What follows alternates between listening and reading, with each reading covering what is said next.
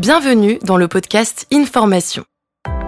Épisode 1, cap sur le financement de la formation. Grâce à ce premier épisode, vous allez devenir incollable en financement de la formation, un investissement clé dans tous les sens du terme. La formation est une garantie d'évolution professionnelle et personnelle, c'est une opportunité à saisir pour enrichir ses compétences, mais également, dans certains cas, se reconvertir. C'est aussi une manière d'adapter ses compétences face aux mutations et aux perpétuelles évolutions qui impactent le marché du travail.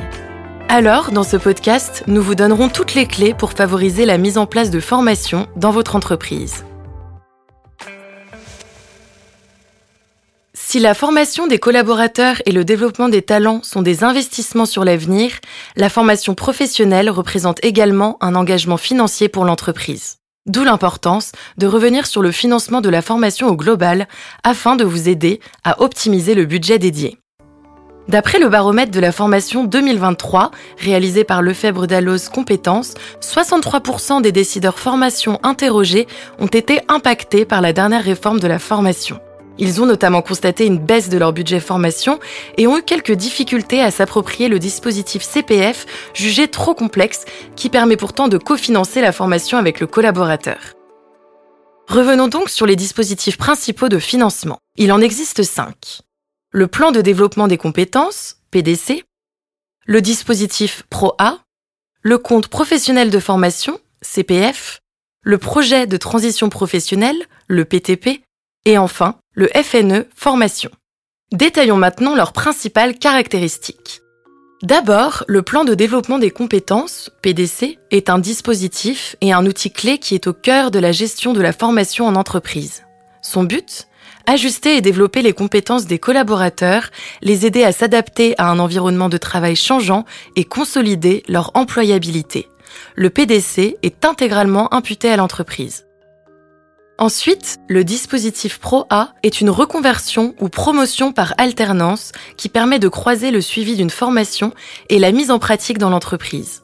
Son financement est assuré par l'opérateur de compétences, l'OPCO, qui peut financer tout ou partie des frais pédagogiques ainsi que les frais de transport et d'hébergement. Vient ensuite le compte professionnel de formation, le CPF. Ce dispositif permet aux actifs de cumuler des droits à la formation durant l'intégralité de leur carrière. Il est crédité de 500 euros par an travaillé à temps plein avec un plafond qui s'élève à 5000 euros. Le quatrième dispositif de financement est le projet de transition professionnelle PTP. Il permet d'accompagner les collaborateurs en reconversion professionnelle et est financé par les CPIR, Commission paritaire interprofessionnelle régionale, aussi appelée Transition Pro. Ce projet peut permettre aux salariés d'être rémunérés durant toute la durée de la formation. Enfin, le FNE Formation accompagne les entreprises en proposant un financement d'actions de formation dans le cadre de mutations qui peuvent concerner la transition écologique, alimentaire, agricole ou numérique, ainsi que les besoins en formation liés à l'organisation des grands événements sportifs comme la Coupe du Monde de rugby 2023 ou encore les JO 2024. Ce dispositif cible par ailleurs en priorité le maintien dans l'emploi et l'employabilité des seniors. Vous l'avez compris, il existe donc de nombreuses options de financement des formations. Mais alors, comment s'y prendre pour l'optimiser? Voici quelques pistes. Pour commencer, identifiez le cadre réglementaire et les acteurs principaux du financement, qui sont les opérateurs de compétences, OPCO, et les associations Transition Pro. Ensuite, analysez les moyens dont vous disposez en interne. Grâce à ces données, vous pouvez développer une stratégie interne pour optimiser votre budget. Par exemple, vous pouvez choisir de favoriser des dispositifs de financement avantageux pour vous. C'est notamment le cas de la co-construction de projets de formation avec vos salariés via leur CPF, ce qui réduira vos coûts. Vous pouvez aussi opter pour le dispositif PROA financé par un opérateur de compétences. Notez que c'est en développant vos collaborations que vous trouverez des financements.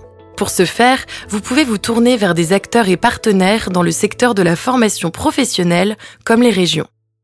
Donc, pour ne pas rater d'opportunités de former vos collaborateurs et éviter de dépasser votre budget de formation, pensez à passer en revue les différentes solutions dont vous disposez.